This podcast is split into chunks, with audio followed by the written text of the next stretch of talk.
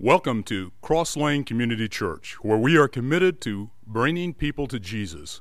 We hope you enjoy this online message. Good morning. I cannot figure you guys out for the life of me. I cannot figure you out. All summer long so far, it's been kind of light in the second service and really packed in the first service. And we come on July 4th, and I'm like, oh, nobody's, everybody's going to the lake today. I see how it's going to be. No, everybody was coming to the second service, it looks like to me. So that's cool. That's all right. Just we're glad you're here. Welcome. I want to, uh, before I get started, I want to do one little uh, matter of housekeeping, little matter of business. I didn't do this a month ago when I should have, and I, I was, I. It, it, this is one of the things that irritates me about me is I don't, I'm not good at these kind of things. But just because I'm not good at it doesn't mean I'm not going to try. And um, we have a guy on staff named Kyle Nelson who just led you in worship June 6th, 2004, was Kyle's first Sunday as the, the worship leader at this church. And I don't know about you, but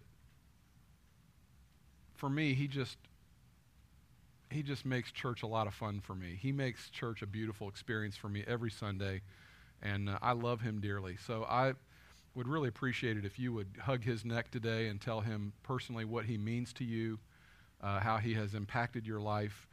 The value of Kyle, I know you guys think that what he does on this stage is awesome, and it is. And as far as I'm concerned, I could pray right now and go. We could all go home, right? I'm not going to, but we could. but Kyle's greatest strengths and Kyle's greatest value to me personally happens in rooms that you're not in happens in places where, where we're just talking um, iron sharpening iron, friend being a friend kind of thing. And um, we are unbelievably blessed to have that man at this church. And we need to thank him appropriately. So hug his neck. Yes.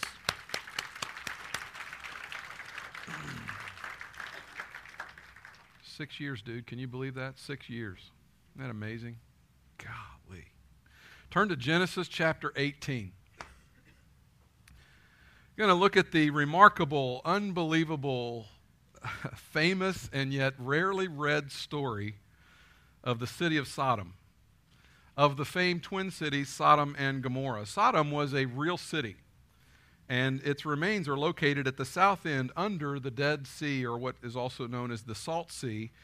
And it's ironic, but the, that particular place where Sodom was is the lowest point on earth. And um, it was an actual city spoken of in books like Genesis, spoken of by the prophet Ezekiel.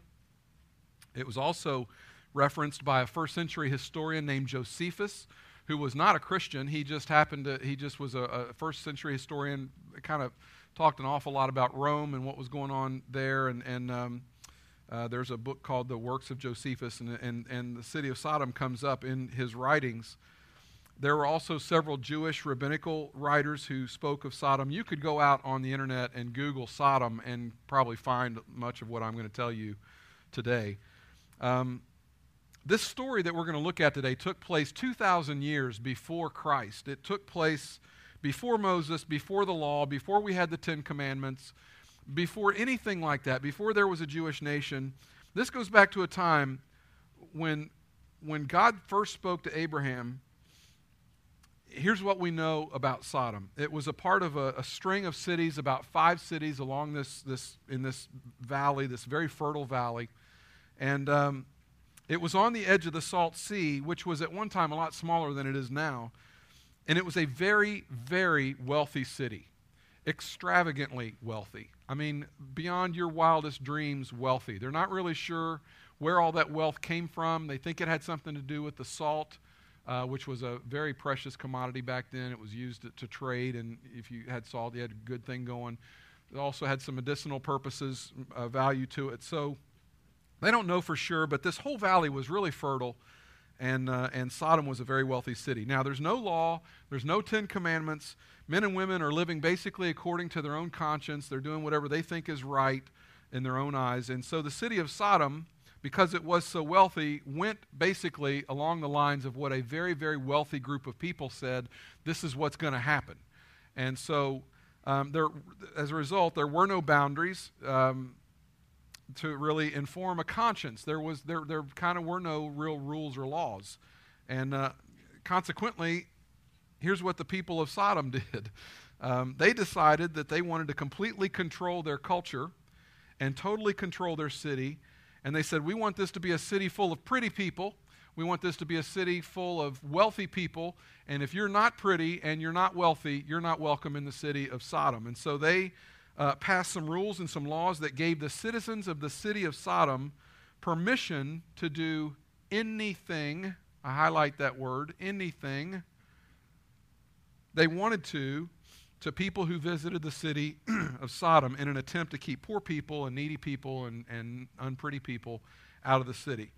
So if someone showed up at the city gates and was begging, if someone tried to move into that city that was not wealthy, it was pretty much open season on that person. They were not welcome, and, and actions would be taken to make sure that they knew that they were not welcome, if not eliminated. Um, in fact, there is a piece of law written by a, rabbinical writer that says everyone who strengthens the hand of the poor or the needy with a loaf of bread shall be burnt with fire. Charity was a crime in Sodom. The prophet Ezekiel put it this way Now, this was the sin of your sister Sodom. She and her daughters, meaning the other cities that were in that string, were arrogant, overfed, unconcerned. The idea being that they had so much that they didn't even they didn't even worry. They just didn't, you know, they were just lazy. They they had all they needed. They was, was just I'm going to lay on the couch and you feed me grapes kind of thing. You know, they just they were unconcerned. They did not help the poor and needy. And the prophet Ezekiel said that the guilt of Sodom really result, revolved around that. That was the problem. We know Sodom and Gomorrah as very immoral cities, and they were extraordinarily so. Um, there were no boundaries sexually. It was, it was like a, a city without a conscience. Anything would go. I know you think it's bad in America. I know you think our culture is just off the deep end, and in a lot of ways it is, but we don't even approach the kind of off the hook immorality that was going on in Sodom and the mindset that went along with it. I mean, just all you got to do is look at the way we responded to, to the Haiti crisis or to uh, Hurricane Katrina or any crisis, watch Americans just pour out money and pour out time and energy to help people who run into trouble and, and poor people and needy people. You see it all the time. Sodom did not have that mindset. Sodom, it was all about them, and, and if you're not one of us, then you're really not welcome here. In fact, there was a story about a lady. Um, there was this guy that, that was hanging around the city, and, and he was poor and didn't have anything. He was begging, and um, they, they, of course, there was a, a, law. You can't help this guy. So the, the idea was he'll either leave and go to someplace else or he'll die. And we don't really care which, but we don't want him a part of our city. And we're just going to, but you can't feed the guy. And um, so they kept wondering, how's this guy hanging around? Because nobody's feeding him, but, but yet he still lives. Um, they come to find out that this woman was, was walking out as she would carry her water jar to the well every morning she was carrying flour in the bottom of her water jar and she was pouring it out into his jar before she would collect her water for the morning.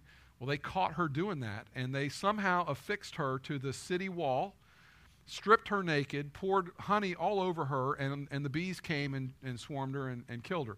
These are the kind of people we're talking about. And the only reason they did it was because she offered aid and comfort to someone who was poor and needy, and that was against their rules. They didn't like that. This is how conscious less of a city the city of Sodom was. Something else they did, they had sleeping quarters in the middle of the town square. This kind of like this open air um, sleeping quarters. And so it was kind of like a trap. It was, it, was, um, it was designed so that if visitors to the city, if you were getting there late at night and you you, you, you, know, instead of going to the inn, you could go to this open air sleeping quarters, and they were hoping that you would come in and sleep in there. And then they had people that were assigned to patrol that area at night. And if they found you in there, it was fair game. Whatever they wanted to do, they could do. They, they, they might um, enslave you, they might murder you, they might rape you, they might take stuff from you. Uh, these were not nice people, and these were people that were not messing around. You were not welcome in the city of Sodom if you didn't have good looks and lots and lots and lots of money. And so that's just the kind of people we're talking about. That's the reputation that Sodom had. And it kept poor people away. Poor people knew, don't, you don't want to mess around with Sodom. It's not a place for me to go. And at this point, you're thinking, what in the world kind of sermon are we going to get out of this? Stick with me. Just stick with me. Charity was forbidden and illegal. It was, it was as bad as a city or a culture could get. I mean, I, can't imagine it getting much worse than that. It was a dangerous place to live, dangerous place to visit. And the reason that the city shows up in Scripture is because the nephew of a very famous person in the Bible happened to live in the city of Sodom. The nephew was named Lot, who was the nephew of Abraham. Just before the story that we're going to look at today, Lot and Abraham, who were both very wealthy men, they had so much cattle that their cattle were kind of getting in each other's way. There wasn't enough grazing uh, ground for them, and they were kind of they were starting to bump up against one another, and the the um, you know the servants weren't getting along. There was a lot of issues there, so they decided to split up.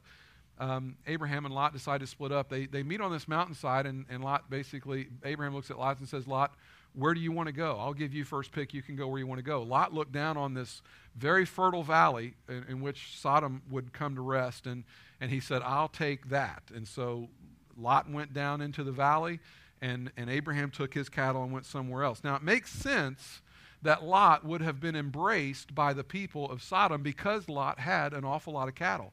Uh, Lot was fairly well to do, and he could fit in. He was one of the club. He probably bought his way in. He probably, you know, demonstrated right up front, hey, I've got some means. And, and um, so he, he was one of the guys. So he moves in, he sets up residence in this morally bankrupt, this morally polluted city. It was very, very bad. Now, there are parts of this story that are so foul and that are so bad that I will not read them to you this morning from the stage. Okay?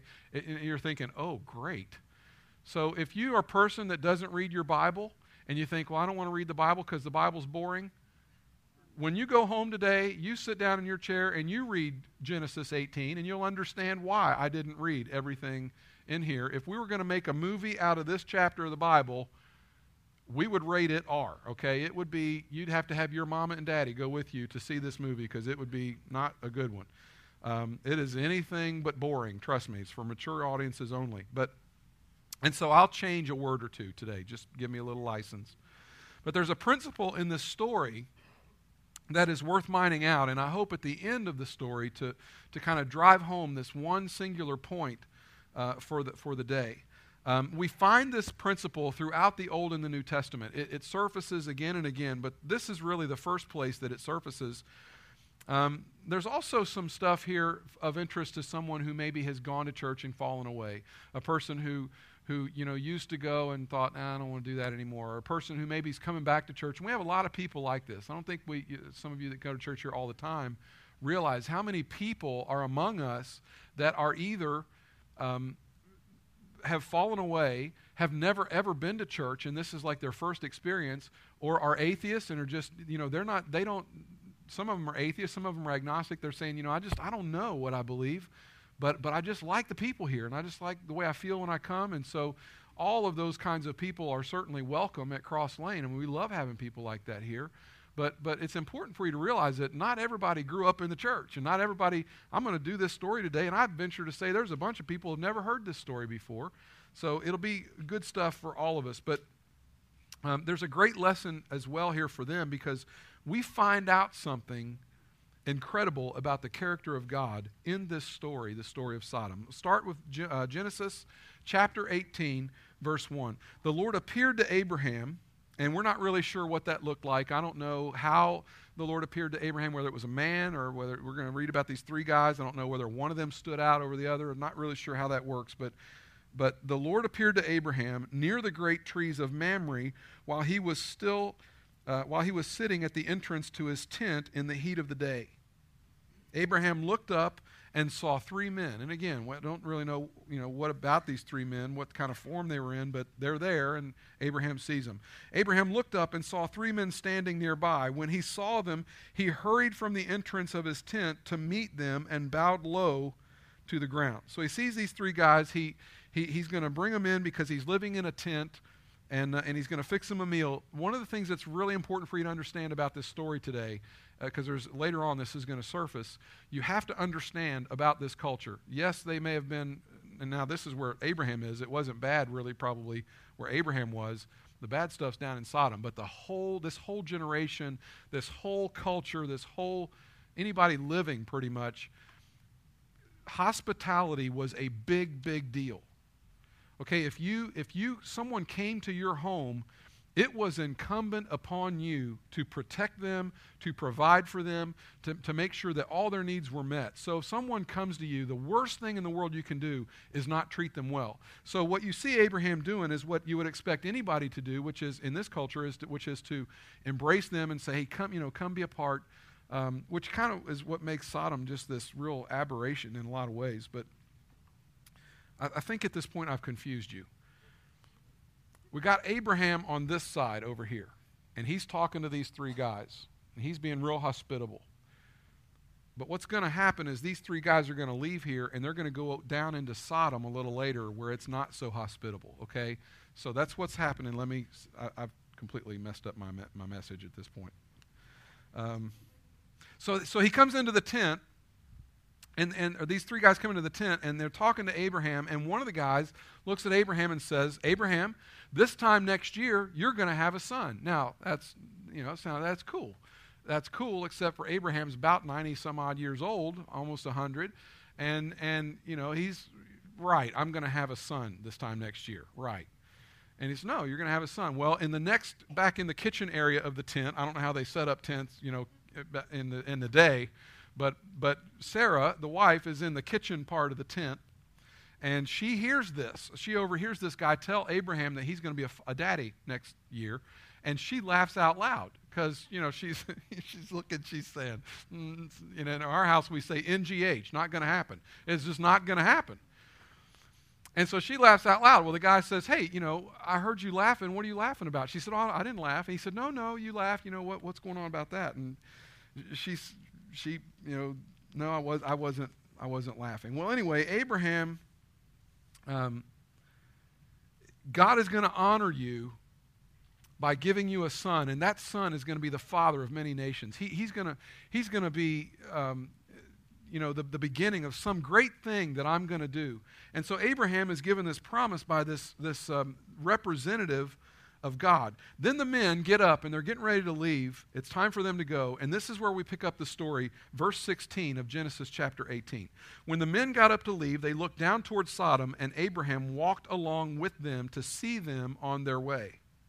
Then the Lord said, because one of these is obviously speaking on God's behalf, then the Lord said, and we're going to skip now to verse 20 the outcry against Sodom and Gomorrah is so great, and that word outcry, you might, if you have a pen, circle that word. And their sin is so grievous that I will go down and see if what they have done is as bad as the outcry that has reached me. If not, I will know. And what we have here is this very important little theological thing that shows up early in the book of Genesis this word outcry, this, this idea that, that, and you find it throughout the Old and New Testament, that, that it reaches God's ears from time to time. These people who are under duress, these people who have been mistreated or are in pain or feel pressure, they begin to cry out to God. And, and, and the, God says, you know, this. I hear their outcry. There's a, you, see it in this book, you see it uh, in the book of Exodus when Moses is told by God, the outcry of the Israelites in bondage has reached me, and I'm going to do something about it. The idea that God has heard the outcry and is ready to, to move into action. Once in a while in Scripture, this language gets used. And, and to say that there is a you know, group of people being mistreated, persecuted, or under duress in some way, and they've cried out, and God's going to move into action.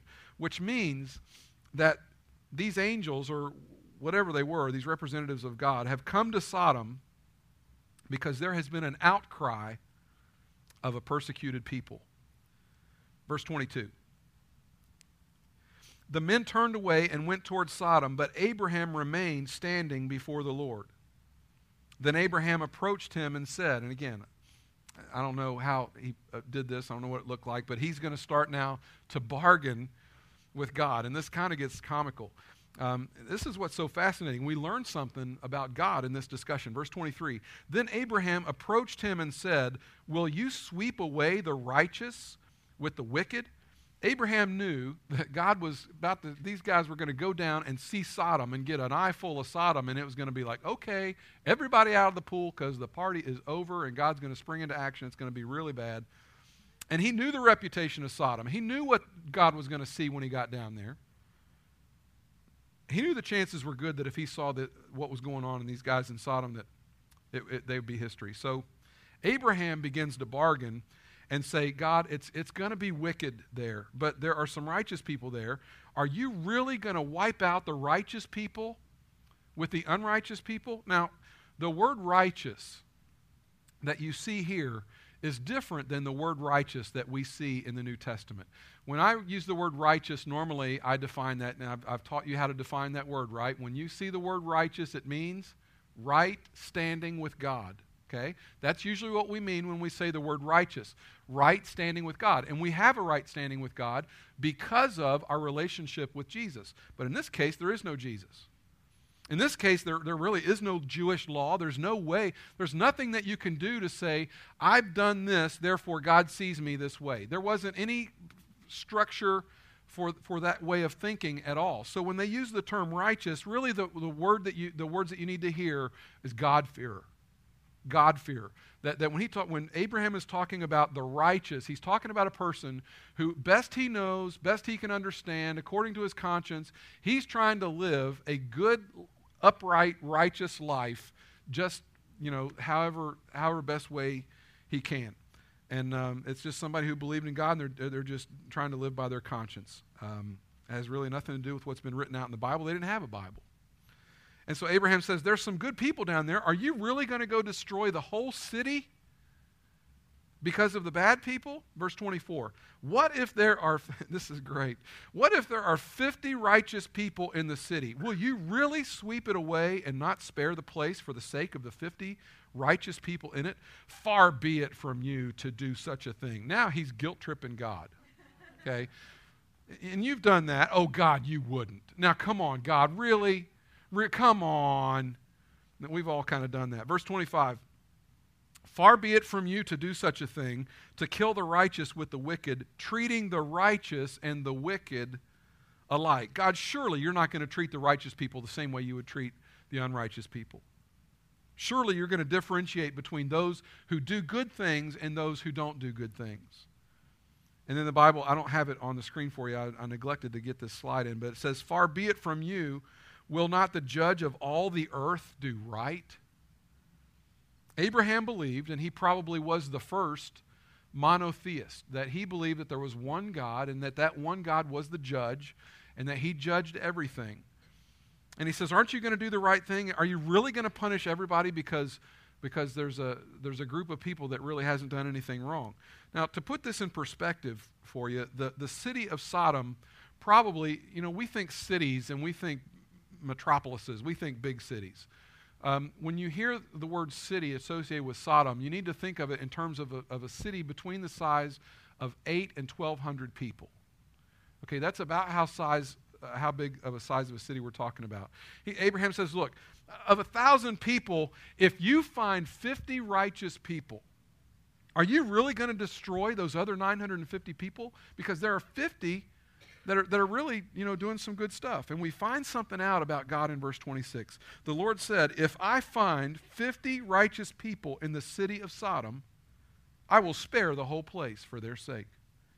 In other words, I will not do to 950 people what, what they've got coming because of these 50 that I would find that would be righteous. Verse 27. Then Abraham spoke up again. So he's going to be like our children now, and he's going to push the issue. You ever had your kids get a little bit and get, you know that whole give an inch, take a mile thing? Here it comes. Here comes Abraham's pitch.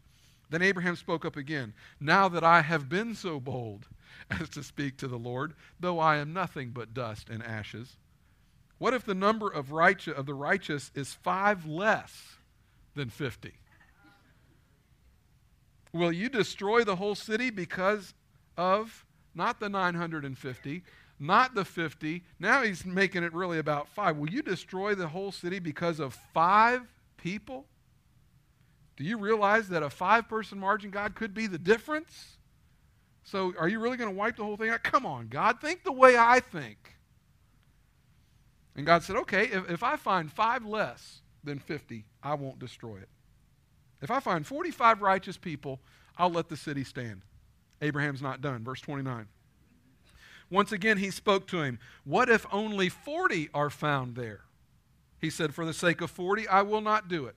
Then he said, May the Lord not be angry, but let me speak.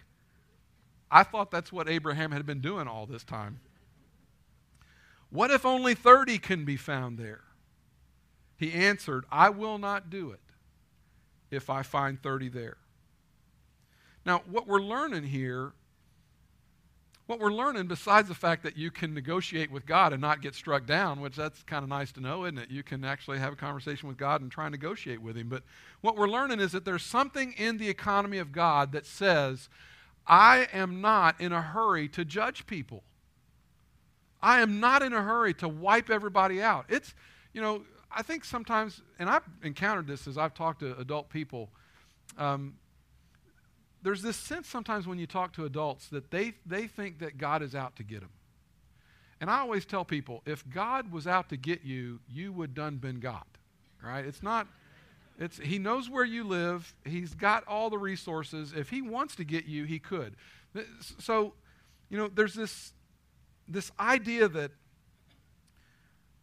that God's not in a hurry, that he's he's willing to to to hold off, to to put up with an awful lot um, there's a sense in which righteousness preserves unrighteousness, a sense that righteousness can hold off the judgment of God. And he goes on, verse 31 Abraham said, Now that I have been so bold as to speak to the Lord, what if only 20 can be found?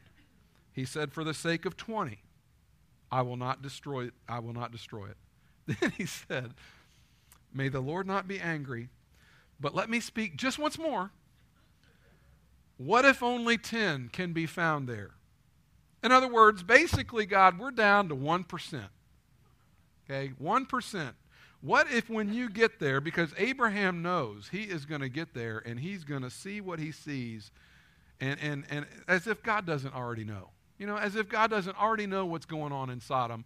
But, but Abraham's kind of thinking like we are. Abraham's thinking, well, this is hidden from God. Like we think things are hidden from God. They're not. But there's a lesson here. There's a purpose in this. What if there is just 1% and they're God fearing and they're righteous and they're trying to do the right thing and you've got a thousand people, but you find 10 that are really trying to do the right thing? God would just spare the city for 10? And God answered, For the sake of 10, I will not destroy it. Verse 33. When the Lord had finished speaking with Abraham, he left, and Abraham returned home. Now, the two men, the, the, the three men that have left Abraham's presence now, you, as we get into the story about Sodom, we only find two. So one of them went to one of the other cities. Something happened to one of the men. Uh, we don't know what, what that's all about. But, but now we're going to get to the place where, where um, it's, it's almost nighttime, and, and they're, these two men are beginning to approach the city of Sodom. And, and as they come up on the city of Sodom, Lot looks up and he sees these two strangers about to wander in, and he feels a connection to them. He, he's going to kind of look after them for reasons that we don't know. And he, he sees them coming, and he says, why don't you come to my house and spend the night? Now, at the, at the point that he's ready to bring them into his home, he's got this whole uh, hospitality thing going on in his head, okay? It's a big, big deal to have somebody stay in your house. You are obligated, it's really on you to protect these people. So he says, Hey, why don't you come spend the night, the night at my house? And these two guys say, No, we're going to bed down here in this open area right here in the middle. This looks really nice and comfortable. We're just going to bed down in there. And, these, and Lot says, Trust me, you really, really, really don't want to sleep in that particular part of town come home with me. And they're, they're going back and forth and they're having this discussion. And finally, Lot is able to prevail upon them and they come home with him. Verse uh, 4 of Genesis 19. So we're going to skip now to Genesis 19. Before they had gone to bed, all the men from every part of the city of Sodom, both young and old, surrounded the house. They called to Lot. Now, this is where I'm about to change some things because we got to clean it up a little bit. Where are the men who came to you tonight? Bring them out to us so that we may do with them as we please. And what that means is use your imagination. Okay? As bad as it gets. And Lot said, No, no, no. I, have brought these guys into my house. And, and, again, I can't stress how strongly enough here it is that he feels like he's got to protect these guys. But the rules were different in Sodom. And we don't want new people, and we don't want people coming in messing with our culture and the way we've got things set up. And you bring them out because you know in Sodom we have the right to do whatever we want to do. And this was, again, this was as bad a culture as you can imagine. And Lot begins to negotiate with these people. And, and if you read through this, I'm not going to read it, but if you read it, the negotiation is, is it's atrocious what he offers to do. Um, but again, I just say you have to temper it with understanding just how important hospitality was for him. Finally, they decide, these guys decide they're going to break into Lot's house. Genesis chapter 19, verse 10. But the men inside reached out and pulled Lot back into the house and shut the door. Then they struck the men who were at the door of the house, young and old, with blindness, so that they could not find the door. The two men said to Lot, Do you have anyone else here, sons in laws, sons or daughters, or anyone else in the city who belongs to you? Get them out of here because we are going to destroy this place. The outcry, there's that word again, the outcry to the Lord against its people is so great that he has sent us here to destroy it. Lot's son-in-laws don't want to leave. Why would they, you know, they're thinking is why would we want to leave this really cool city that we belong to and we're a part of and you know, we're kind of in the upper echelons and and so they don't want to leave. But he convinces his wife and his daughters to, to kind of come go with him. They have excavated a couple of the cities in this particular region. And um, what they have discovered is that there, there is a layer of what they consider some kind of natural petroleum based um, asphalt that covers everything on those two cities. Um, and, and the theory is, is that when, when this destruction happened, that it happened in the form of an earthquake, and when the earth opened up that natural pockets of natural gas um, were exposed and, and that there would be lots of fires, lots of you know, cooking fires, things like that in the cities, that when that natural gas was, ex- was put up next to the fire, that then you had this massive fireball. And, and the, the thinking is that, it, that if you could have been there and seen it, it would have looked like it was raining down fire. It would have been a horrible scene, um, a, a, really, really bad thing. Um, God had had enough. God did probably what if we were God, we would want to do. He'd seen enough and he said, you know what, I, I, all right, everybody out of the pool because this is just really bad. What is the implication of all this? We have this long dialogue where Abraham is negotiating with God, and even before the story, this is going on, and the story would have been enough.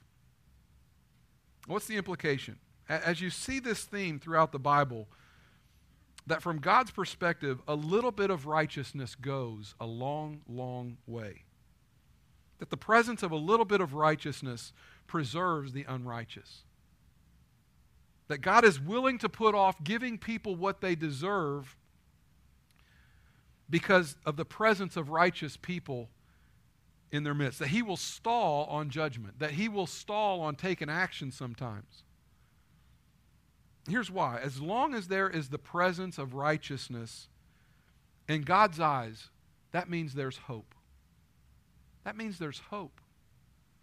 There's a chance that when God sees righteousness, he withholds his judgment because he, he holds out hope that that righteousness can make a difference in that unrighteous community, in that unrighteous place, on that unrighteous team, in that unrighteous business in that unrighteous fraternity or sorority or in that unrighteous classroom or, or unrighteous group of friends. That God looks down and He says, that little bit of righteousness, even though it's in the midst of huge darkness, that's hope. And the reason we get so frustrated with God, you know, God, how can you let this happen? How, how many of us have prayed?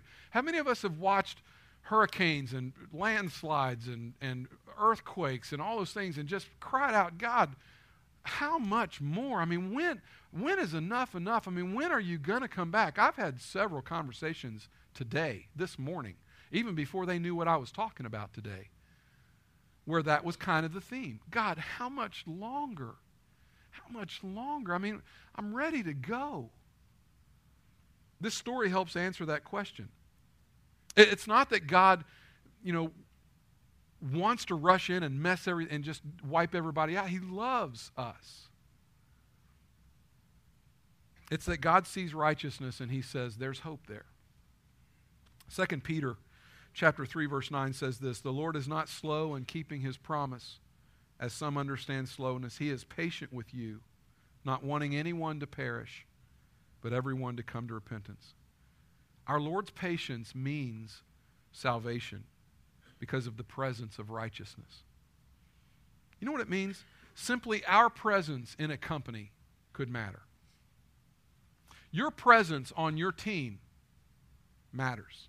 Your presence in your office matters. Your presence in your school, in your classroom, among your peers, your, your presence in places that you think it doesn't matter at all. You say, Brett, I'm not even really trying all that hard. Your righteous presence matters a little bit of righteousness, God sees it and says, you know what? That's hope for me. That tells me that I, I shouldn't rush in. God says, you, you may get frustrated with the people that you work with.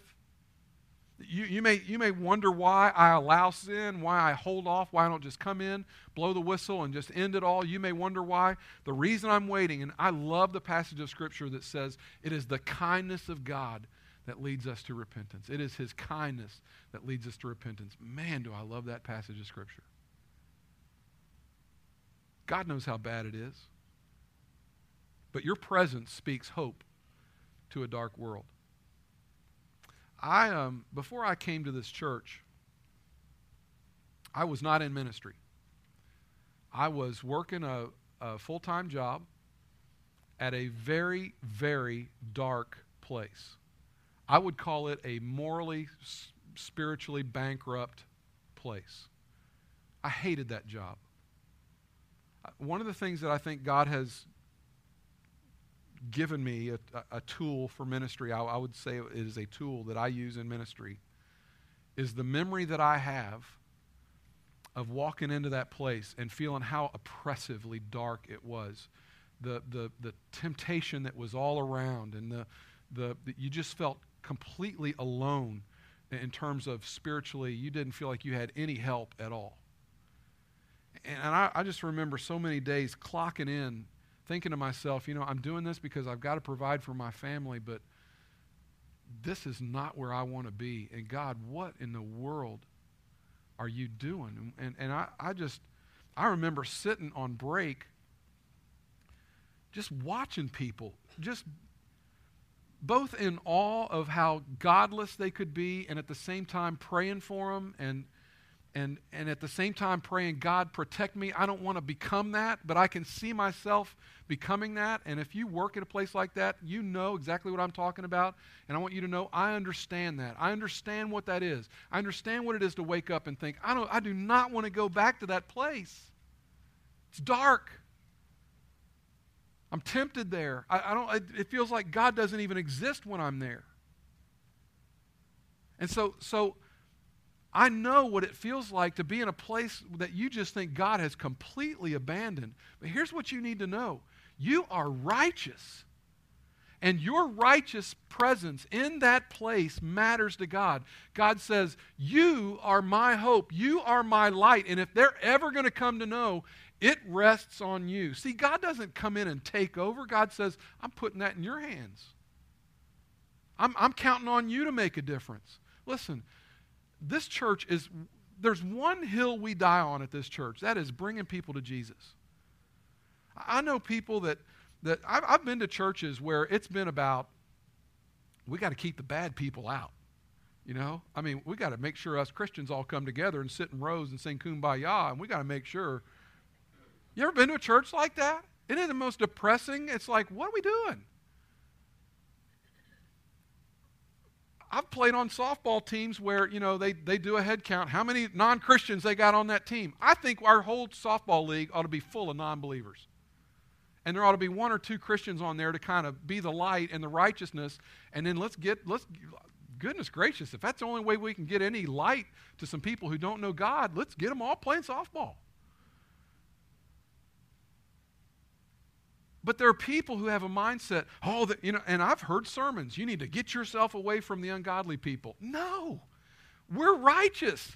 They're not. They need us. God says, hey, if they're ever going to come to know who I am, if they're ever going to come to Jesus, a righteous person has to touch their life. Somebody who knows Jesus has got to talk to them, speak truth into their life. Here's what you need to understand this morning God waits, and trust me, nobody in this room, nobody in this room, I, I feel very confident to say what I'm about to say. Nobody in this room wants Jesus to come back more than me. Nobody. I have cried out to God, God, what are you waiting on? How many more starving kids do we need to see? How many more hurricanes? How many more earthquakes? How many more abused kids? How many more stories about girls sold into sexual slavery do we have to hear before you finally blow the whistle and say, All right, that's it, I'm coming? God, please come. I have prayed, I have poured my heart out in prayer. God, please come. And what God's answer is, is you are righteous. And I'm counting on you. There are people who don't know who Jesus is.